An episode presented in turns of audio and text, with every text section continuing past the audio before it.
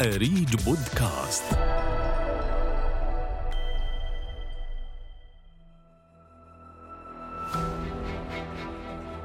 في ظل الزيادة الكبيرة في حجم النفايات الطبية الناتجة عن جائحة كورونا ازداد الخطر المحدق بالمجتمع بشكل عام وجامعي النفايات الصحية بشكل خاص نظرا لتعاملهم المباشر مع نفايات المرضى المؤكد إصابتهم بالفيروس.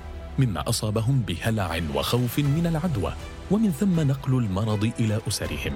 والله كل يوم على قلبي. بس بدعي ربنا أروح بخير وسلامه بدون ما انصاب.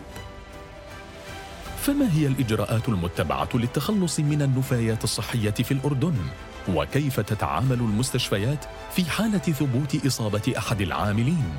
وهل تملك المستشفيات الأردنية الأدوات اللازمة للتخلص من تلك النفايات؟ 100 واط من آريج بودكاست إعداد آية الجعفري. تقابلنا مع أحد العاملين في جمع النفايات الذي رفض ذكر اسمه الحقيقي. فأطلقنا عليه اسم معتز وسألناه عن هواجسه ومخاوفه التي ازدادت بعد تفشي الجائحة. أنا معتز. بشتغل بمستشفى من المستشفيات الأردنية. في بداية كورونا بلشت شغل أجمع نفايات مرضى كورونا من قسم العزل كانت مهمتي أربط الكيس الأحمر وأنقل العربي اللي فيها نفايات عشان تروح للتعقيم. وكونه فيها نفايات مرضى كوفيد 19 كان يضل إيدي على قلبي عشان ما أنصاب لأنه بالبيت مرتي وبنتي بيستنوني وما بدي أعديهم في يوم من الأيام لما روحت ظهرت علي الأعراض رغم إنه أنا ما ما ماخذ مطعوم يلي بنعطى للعاملين لمرضى كورونا. المستشفى عطول حطولي كمريض وتم عزلي عن أهلي والكل. عزلوني 14 يوم ما شفت فيها عيلتي. على الرغم من الحذر ومراعاة اللباس الواقي وتلقي التطعيم أصيب معتز بالفيروس وتم عزله حتى شفي من المرض. ليثور سؤال كبير حول الإجراءات التي تتبعها المستشفيات في حالة إصابة أحد العاملين في جمع النفايات الصحية بالعدوى. سواء من كورونا أم من أي مرض آخر. فتوجهنا بسؤالنا إلى الدكتورة سوزان حرب منسقة وحدة ضبط العدوى في مستشفى البشير.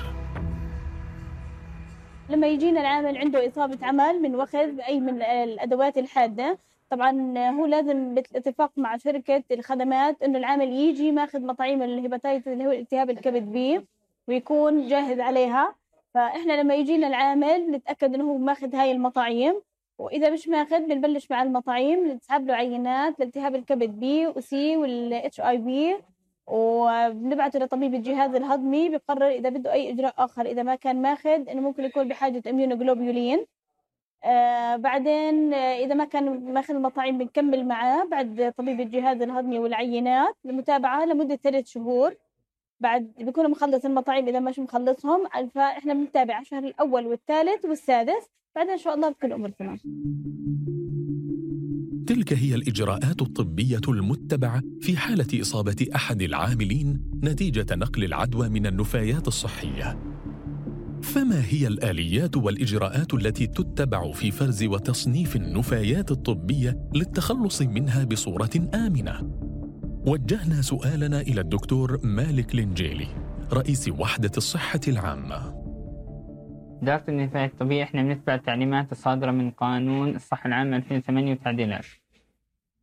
آه، بداية أن يتم التخلص من النفايات آه، الطبية بأكياس صفراء.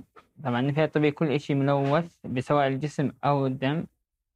النفايات الكيماوية أي شيء موجود بالأشعة العلاجية يعني أي شيء مخلفات الأشعة العلاجية. هلا طريقة التخلص منها آه، بتم إغلاق الكيس بإحكام. بعدين عن طريق عن طريق النفايات عن طريق سيارات النفايات الموجودة داخل المستشفى. تطلع لجهاز التعقيم.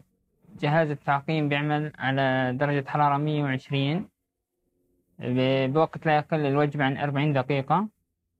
يتم تفرم بالإضافة لتعقيم النفايات على درجة حرارة مرتفعة. يتم التعامل مع النفايات الصحية وفق نظام محدد لعمليات الفرز. ومن ثم التخلص منها بحسب السيد لينجيلي فهل تراعي وزارة الصحة الأسس العالمية للتخلص من النفايات؟ سؤال وجهناه إلى الدكتور عبد المانع سليمات مدير مستشفى البشير. النفايات الطبية طبعا شيء جدا مهم يعني والوزارة يعني لها اهتمام كبير بموضوع النفايات الطبية. آه، صراحة قبل فترة كان في شوية مشكلة على النفايات الطبية أنه في كثير من المعقمات في المستشفيات آه، كانت غير صالحة. الآن في تعاقد جديد مع كل المستشفيات كل مستشفى في له آه، يعني شركة مشرفة عليه ومعقماتها مع معقماتها ويتم تعقيم نفاياتهم في في مستشفياتهم. مستشفى البشير بالذات إحنا المعقمة الموجودة عندنا صالحة وهي إحنا مسؤولين هون عن المخلفات الطبية اللي موجودة مستشفى البشير مديرية صحة العاصمة الأمير حمزة والمستشفى الميداني آه، بعمان. آه، طبعا المخلفات الطبية كلها يتم تجميعها وبالتالي إرسالها المعقمة يتم تعقيمها وبعد ذلك يعني يتم إرسالها مع النفايات المنزلية لأنها تصبح آمنة.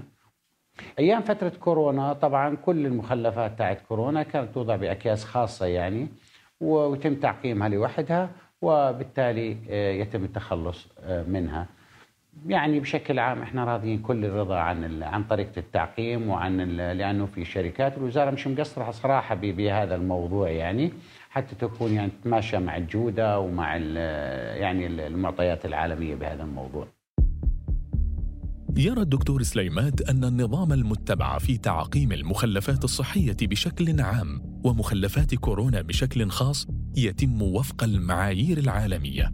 فكيف تتم عملية تعقيم المخلفات الخطرة داخل المستشفيات حتى تنتهي رحلتها إلى مكبات النفايات بصورة آمنة وفق السيد طارق خضر مسؤول عملية التعقيم؟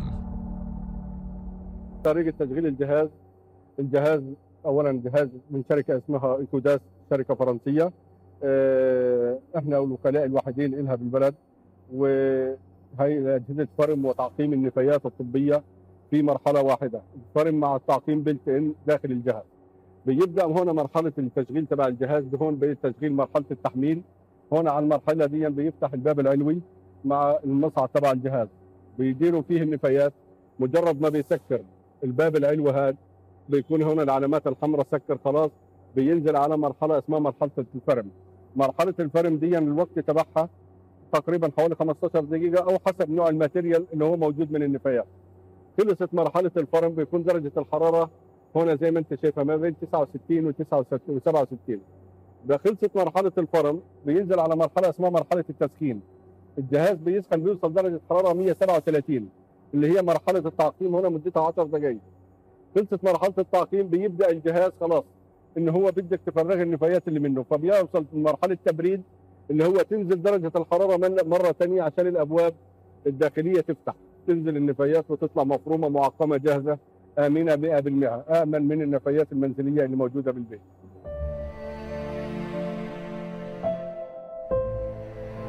مع تفشي جائحة كورونا قام الأردن باتخاذ العديد من الإجراءات لمنع انتشار المرض.